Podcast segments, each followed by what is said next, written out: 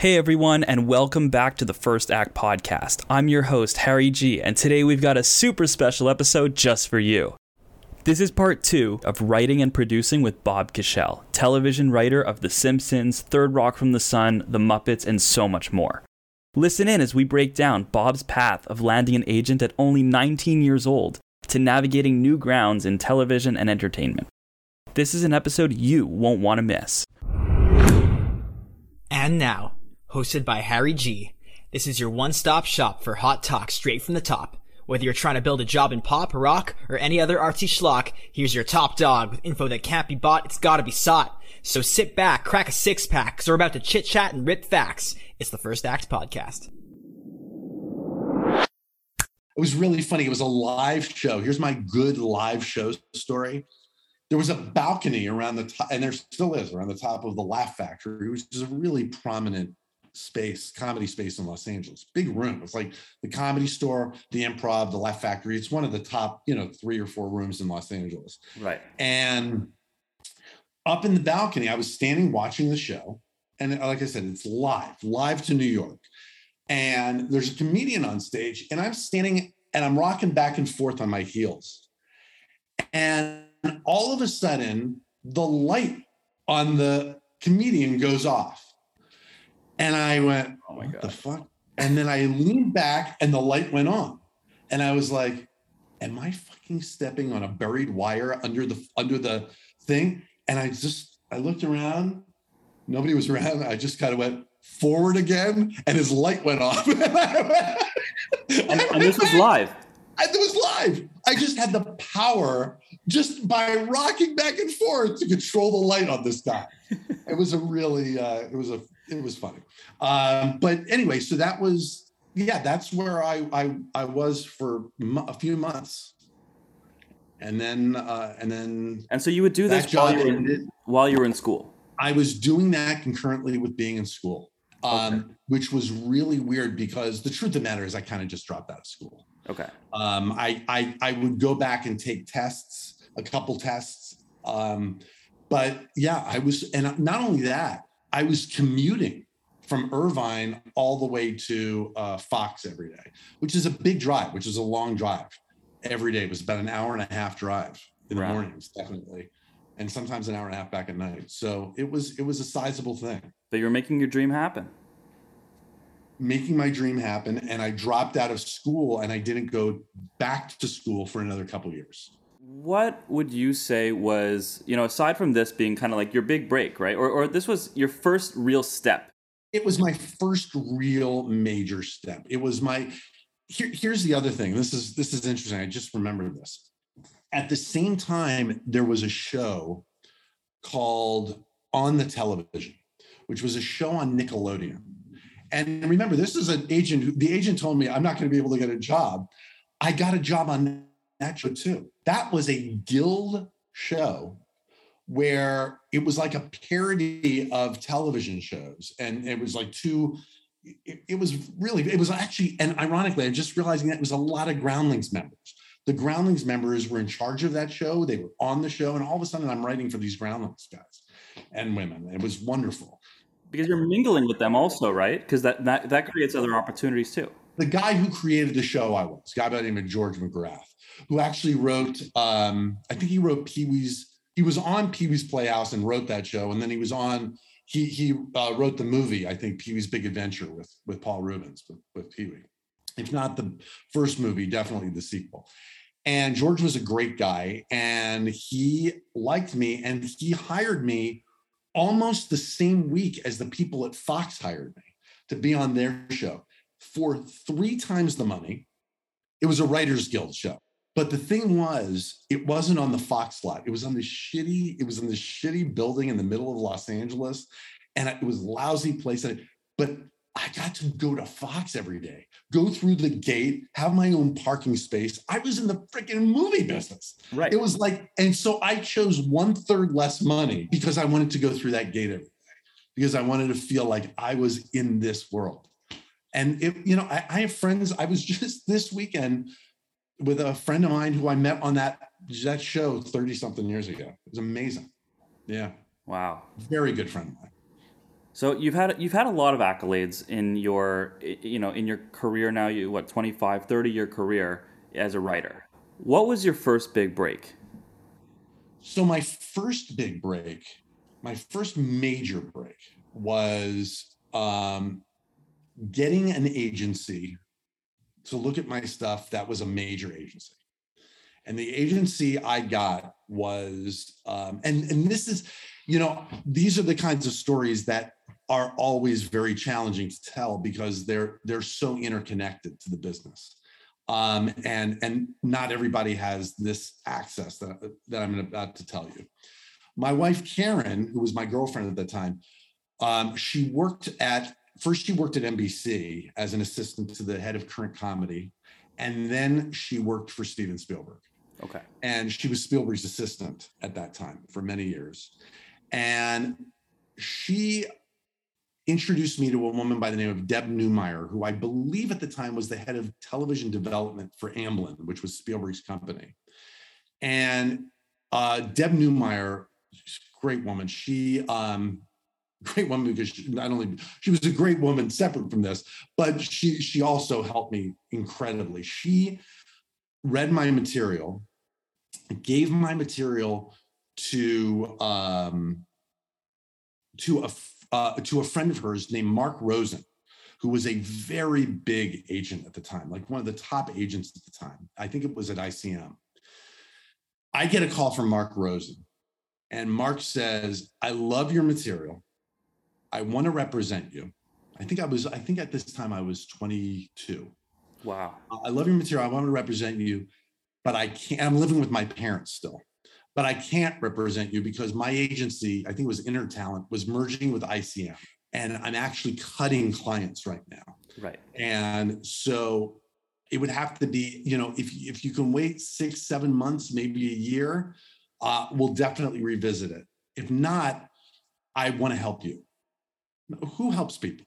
right at that level like right i'm like so i'm like uh, okay thanks thank you so much i appreciate your time blah blah blah and i hung up the phone i mean i started i broke down crying i was like i was so close and did you know who this guy was already? I had heard of him. Yes, I, yes, and I knew his I knew his clients were. I hadn't heard of him, but I knew his the agency was one of the top agencies in town. He had some of the biggest clients in town, and I was like, I remember that he represented. I, I uh, I've been told a ton of the Simpsons, you know, Simpsons writers.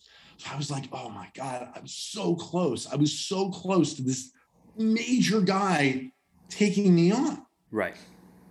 So I, I just I like broke down crying. I'm like, I was just on the doorstep and it just didn't happen. Right. Cut to the next day, I get a call from a guy by the name of Chris Silverman, who was a brand new agent at this agency called Broder Kurland Webb Uffner, BKWU, which was the agency where all the top writers, comedy writers specifically in Hollywood, were in.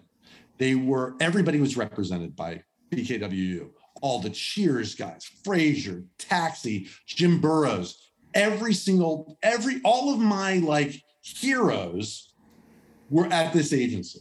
Right. And he called me up and he goes, uh, I want to represent you. I'm like, how did you even find me? Turns out Mark Rosen's assistant, Susan Rovner, Susan Rovner, who be, ended up running uh, Warner Brothers and, and, and anyway, one of the biggest people in the business. But she was the assistant. She was Mark Rosen's assistant. And her boyfriend at that time was this guy by the name of Chris Silverman. And she gave the script to Chris Chris read it and said, I want this guy. Not only do I want this guy, I want this guy to be my first client. So I signed with Chris Silverman a week later at Broder Kurland Webb Uffner, and I was his first client. And cut to two, three months later, I had two very big job offers in two weeks. One was for the Larry Sanders Show, and one was for a show called Dream On, which both of them were on HBO at the time. And um, I chose the Dream On show. I chose Dream On because I loved the people. The people at Larry Sanders. And by the way, I'm not saying anything out of school. Everybody knows, at least in the industry, that the people at the top of Larry Sanders, I mean, Judd Apatow, I just heard him talking about this himself. He was at Larry Sanders. Very, very very difficult place to work. And I just sensed it. And I just, I, I knew I wasn't going to be able to succeed in an environment like that, like a real challenging, beat you down, destroy your emotional state environment. And when I went to Dream On, the people at Dream On were incredibly nice and wonderful. And I was like, I'll take that. It gave you an opportunity to thrive, right? It gave me an opportunity to thrive. And especially if you have a new agency, you also don't want to get off on the wrong foot, right? You want to get you want to successfully do a job that he places you on. Absolutely. You build that rapport, you build that trust and that you know, just just that relationship so that he's like, "All right, Bob knocked it out of the park. Now we we can get him something else. Let's get him something else." Absolutely but you know you get your own stuff you really you know you you get sometimes your agency gets you things but a lot of times you get your own stuff you know yeah because you're, you're, you're mingling with the creatives yeah you're mingling with the creatives and in fact i was um when i when i was in dream on i met uh, an executive at fox named kelly kulchek who's still a friend of mine and kelly um was very instrumental to getting me into the uh, in getting me into the Simpsons room. I really wanted to be on the Simpsons. That was like the holy grail of comedy writing. Mm-hmm. And I never thought I couldn't do it. I just was like, I want to do this. I want to be on The Simpsons. And I would, when I first met Kelly, I met her on a general. I said, I want my dream in my life is to be on The Simpsons. And uh, I remember I was at Fox for another meeting and I literally just poked my head in her room. I was like, hey, I want to be on The Simpsons. Remember that? Remember me? And she, sure enough, got me an interview with David Mirkin, who was the, the showrunner of The Simpsons at that time for the, I think it was the fourth, fifth, and fourth, fourth, fifth seasons, because it's always animation's always running concurrently with a year earlier. And um, and he hired me. So it was uh, it was pretty amazing.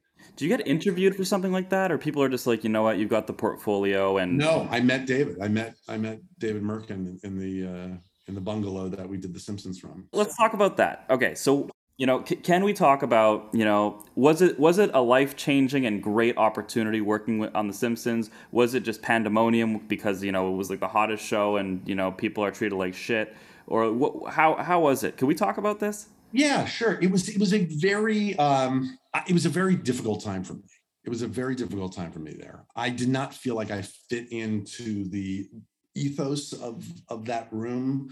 Individually, I thought everybody was really lovely people. I, you know, I'm still friendly with people from that room, but you know, I was this like ridiculous idiot from UC Irvine, this theater major, and um, they were all like they were all like comedy scientists at that time. They were all from Harvard. They were all, you know, it was the Harvard Lampoon. There was a, you know, I'm sure it wasn't like this. Look, I was 23 years old. So the things I'm going to say are coming from the mind of a 23 year old who was really nervous and was not sure of himself. You know, I was not myself, you know, right. I was still finding my sea legs.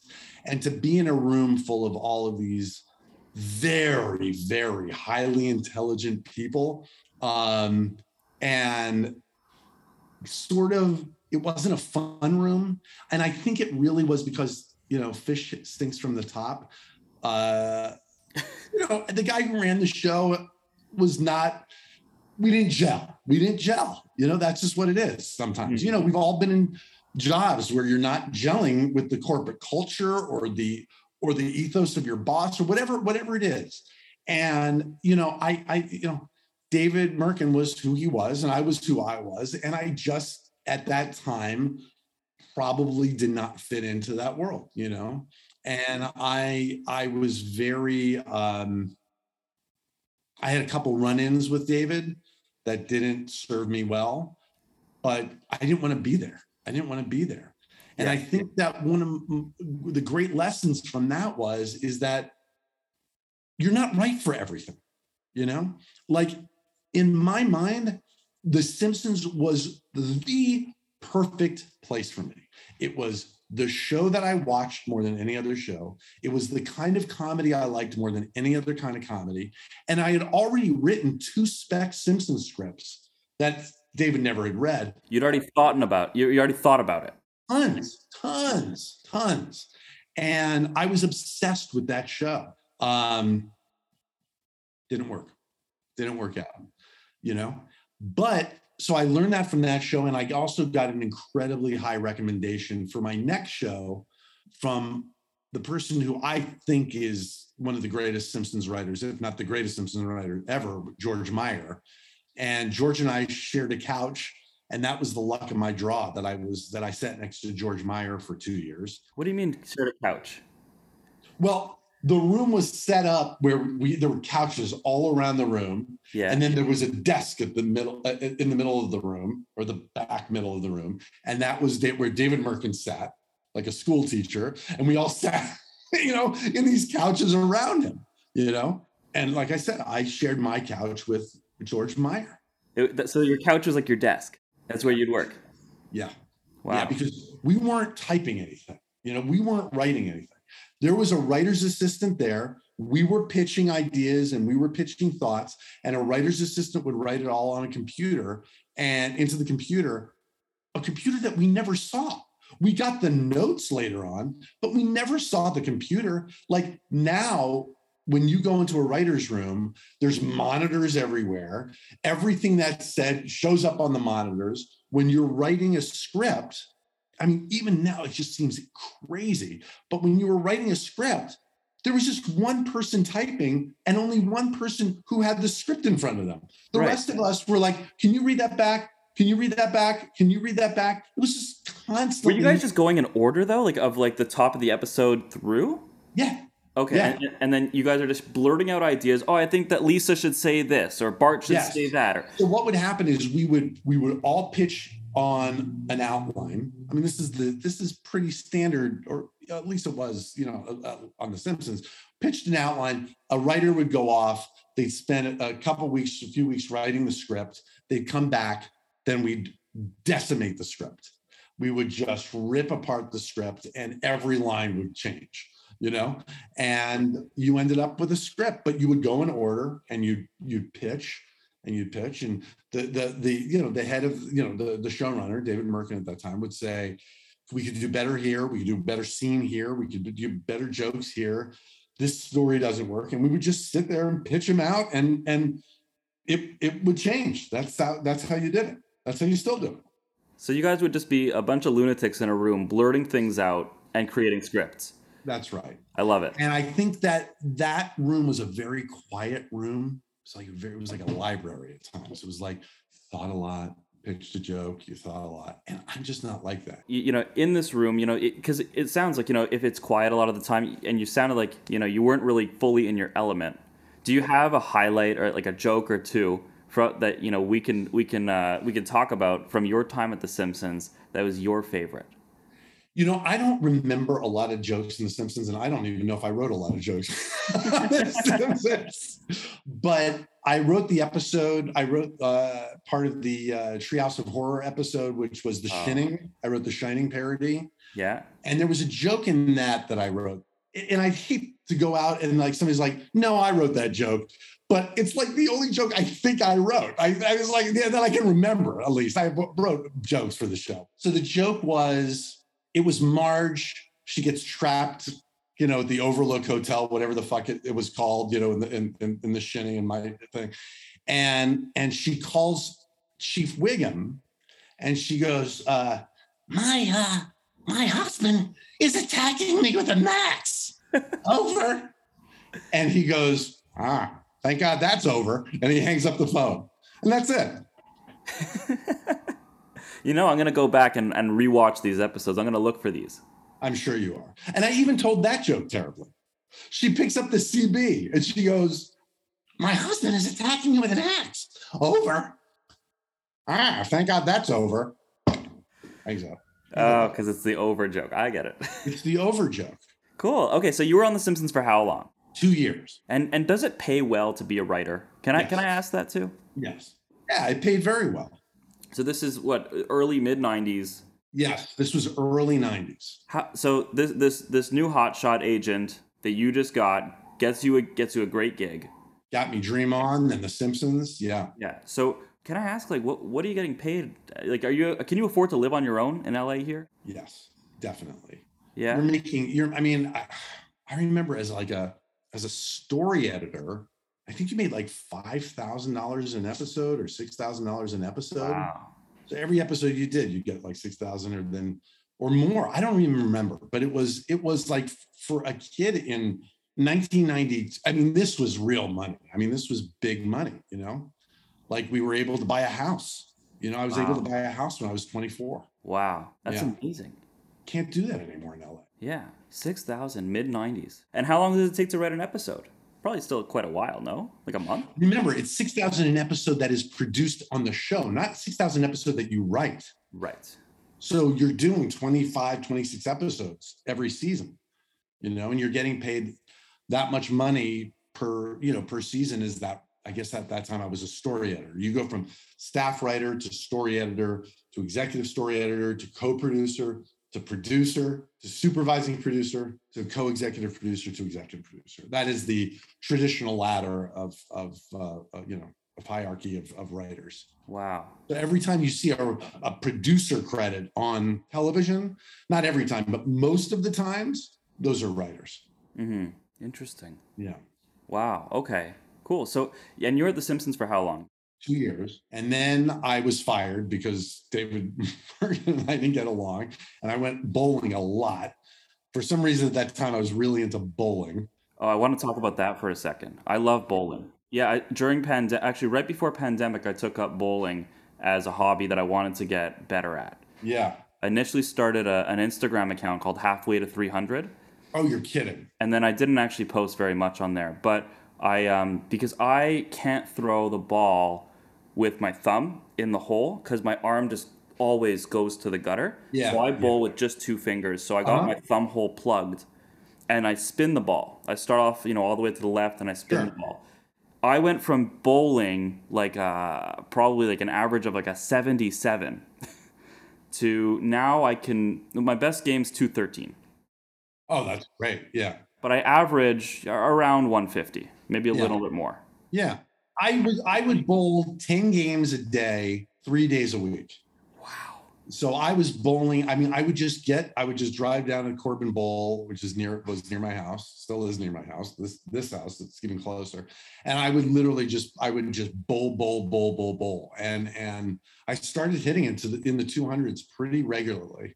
uh, I, want I want us to I want us to bowl together I would love to. I haven't bowled in, I haven't literally bowled in fifteen years. you don't lose it though you because you, get it back after a couple games Do you? yeah like I, I took the whole pandemic off and I was a little rusty and the, my ball was a little heavy you know because you hadn't Yeah. lifted in so long The thing is, I don't know if I, I, I I've torn my ACLs in both of my knees, and yeah you don't get those back you don't get ACLs back. So I don't know how stable I would be, but I would try. It would be fun to slip all the way down on the wax. That would be fun. You know it's an infraction if you step over Bob It is an infraction. Yeah. So I joined a Jewish men's bowling league in Montreal. There's only two people in it. No, there's so many. There's so many. Uh, Jewish bowlers. yeah, but the, see, the average age was probably 68. I kid you not. Wait, is that a bowling ball behind you? No, that's a globe. Uh, this is. I'm, I'm. I'm renting a furnished sublet, but. oh, okay. All my bowling stuff, except for my shoes, oddly enough, are, are here. But all my stuff's Right. back in Montreal out east. Hard for me to find bowling shoes too because I'm a size 15. Yeah, I didn't. Yeah, that's great. How tall are you again? Six four. I'm I'm eight three. Oh, so you're Bigfoot. Bigfoot. No, I'm six two. Okay. I mean, s- size 15. That's crazy. They don't. Ha- they don't make shoes like that in Canada. They don't make shoes like that in America. You really have to. I mean, you have to order online. You, I can't go anywhere and buy shoes. It's like I, everything's a hassle. Wow. It's a nightmare. Yeah. Well, it's a good thing that they were paying you six grand an episode. That time. Yeah. All right. So now after The Simpsons, you know, you get fired as you know, as we all do, because you know that's just like We life. all get fired from The Simpsons. no, we don't all get fired from The Simpsons, but I'm sure guaranteed if I got hired by The Simpsons, I'd probably have gotten fired from The Simpsons. within a week. yeah. I'm not that funny. No. No, thanks, Bob. All right. all right. So you get fired Oh, they The would have loved you there. They would have loved you much more than they like me. Yeah, I am. I'm weird. I'm quirky. Yeah. Yeah. I'm just I'm just too much. Anyway, keep going. All right. So what happens next? So now you have this milestone because from the outside looking in, and, and this is a question that I like to ask people, but you know, I like that there, our conversation is just kind of flowing. Sure. Um, I like to ask, what is the biggest co- accomplishment to others in your career? And I feel like at this point in your career, that would have been the biggest accomplishment from other people's perspective. Is that right? That I was on The Simpsons? Yeah. Oh, absolutely. Right. Oh, yeah. It was like being a it was like being a star. Anybody you told you were on The Simpsons, you were like you were like a god. It was like it was a very. I mean, that show at that time was the high. I mean, it was the show. I mean, like even for me now, like being like, oh yeah, you know, Bob was on The Simpsons. You know, we're gonna we're gonna highlight that in the episode because it's you know it's The Simpsons. You're you're tied to that brand, right? Yeah. It's the same way that like when I tell people that I that I've worked with Sia or Green Day, they're like, oh shit, like Harrison has worked with these artists in some capacity, Sure. right? It has uh, it, it establishes you with some some sort of credibility. Hundred percent. Okay, so so what did you do next after The so From Simpsons? there, I got an interview with Third Rock from the Sun, uh, which you know obviously is, was a, it was a big hit show after that. Most of our audience, believe it or not, would probably not even know what that is. Yeah, that might be the case. Isn't that crazy? But it was a huge show when I was growing up. I think that Third Rock from the Sun, if you find it somewhere, it's on Tubi, it's been on Netflix. It's it, it is it is to me. I just love that show. It just that show changed my life. So who, who was on this show? Let, let, let's let's start with that. John Lithgow was the the the lead of that show, Yeah. And an actress by the name of Kristen Johnston. Was he 12 at that time when he, we started? A 12 year old boy named Joseph Gordon-Levitt, who was you know who's who's become you know Joey Gordon-Levitt. I mean, he's like that. He's the guy, and he was Joey. He was Joey to us. He was a little kid. Yeah. In fact, I remember on the final episode of Third Rock, I wasn't I, I wasn't writing, I was running another show at the time. I had run Third Rock in its fifth season, then went to do another show. It was, you know, it was a hard decision to leave, but I was asked by the company that was doing Third Rock to run another show. And I mm. had a deal with them at that time. So I said, sure. That I was sitting on the, this rooftop set with Joseph Gordon-Levitt, Joey. And I said, so what are you going to do now? He's like, well, I think he was like 16, maybe at that time, maybe 17, maybe. And he goes, you know, I'm going to, I think I'm going to go back to school. I'm going to get my degree, but I'm going to try to stay in the business, keep a foot in the business. I'm going to, I'm going to write. I'm going to write a lot. I like to, I like to write and direct some independent movies, you know, not only that come true, but then became a super, you know, duper star. So it was, uh, it was very prescient at that time. And you know what? It wasn't like I was sitting with a kid on the roof of this set and I'm thinking, yeah, right. I was like, oh yeah, right. There's no Yeah. question. This, you know, you know what I mean? It's like you, I, Well, especially because you've been in the room with so many incredible people, so many, so many talented Amazing. people. You know, so many people from Harvard, even. You know, Yeah. I, I've only met like I don't know, like four people from Harvard. You're in the room with these guys every day. Harvard people will tell you it's not that great. Yeah. Uh, well, you know, my my alma mater is McGill University, and we often get compared to actually in The Simpsons. Yeah, it's the Harvard of it's not the Harvard of Irvine, but it is the Harvard of Canada. That's what they say. Lisa Simpson says, uh, or, or Marge says, you know, McGill University, it's the Harvard of Canada. And then Lisa, I think, says, the anything of anything is really the nothing of, no, of, no, of nothing, I think. Yes, I'm that's sure. the line. Yes. We, we always heard that at, at McGill, which was great. But um, not to toot my own horn. So here's here's the thing. So yeah, I, I can totally see what you mean when you're saying that you know you're chatting with Joseph Gordon-Levitt and you believe it because you've been around talent and you've been around people that are you know maybe just good enough or maybe not good enough. You're surrounded by it, but and if you're surrounded by excellence and the top of the top is telling you something, you know you believe it Yeah. because you just know. Yeah, exactly. And you know, he he was so dynamic and interesting and smart. I mean, just smart as a whip. Like he he is a brilliant guy. There's also a, a character actor, French Stewart, who was just brilliant as this weird alien Harry. And it was about four aliens who come to Earth and they get, you know, they get the opportunity to, you know, to study Earth and study people. And it was just a great opportunity for us to write about humanity and about the foibles of humanity and really examine people it was it was really really fun and really dynamic and look it was nominated for best show uh, for a few years john lithgow won i think four or five emmys for for the lead actor in a comedy it was it, it won all kinds of awards and accolades it was a very special show and Great. it changed my life. That show really was, you know, it, it was my, it was, I think it was my favorite thing to this day. I think it's my favorite thing I've ever done in the business Because of the people. Because of the people. We had an incredible group of writers. We all just became very close friends. I mean, we all, it was like, it was just a cult in that room. We were just, we everything that The Simpsons wasn't to me, that feeling of being free and creative for me, from the person I was, other people felt differently, but for mm-hmm. the person I was, all of that I found at Third Rock. Everything. Everything was was just like you just like you pitched something, somebody built on that, something, then you built back on that. It was like it was just like being at the, you know, like like uh, you know, at, at, a, at, at the beach with sandcastles that just kept you just kept building them and throwing sand at each other, and and it was like fun. It was so much fun and play. You know, it I for me to excel, I need that kind of that kind of thing more than a room that is just seeped in silence and you know Right. thought. You know, I remember hearing Frasier used to be like that. It's like Frasier. I don't know if anybody would know Frasier is either, but Frasier was one of the uh, another one of the big seminal shows of of the of, of the sitcom era.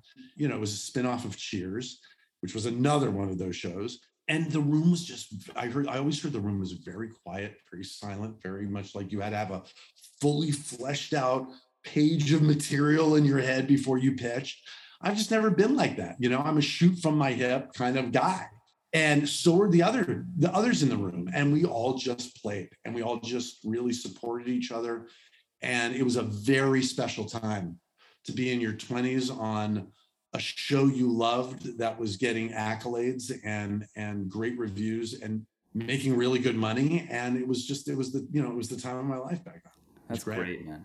I'm, Yeah. I'm I'm happy to hear it. I feel like I could I could tell. I could tell that you love this time. All right. So it's you know, Bob, I just want to jump ahead for a moment. Sure. You know, uh, I see here that you did this TV series called Anytime with Bob Kushell. What was that? Thanks for tuning in to part two. Stay tuned for part three. Remember, new episodes release every Thursday at 12 p.m. Pacific. See you there.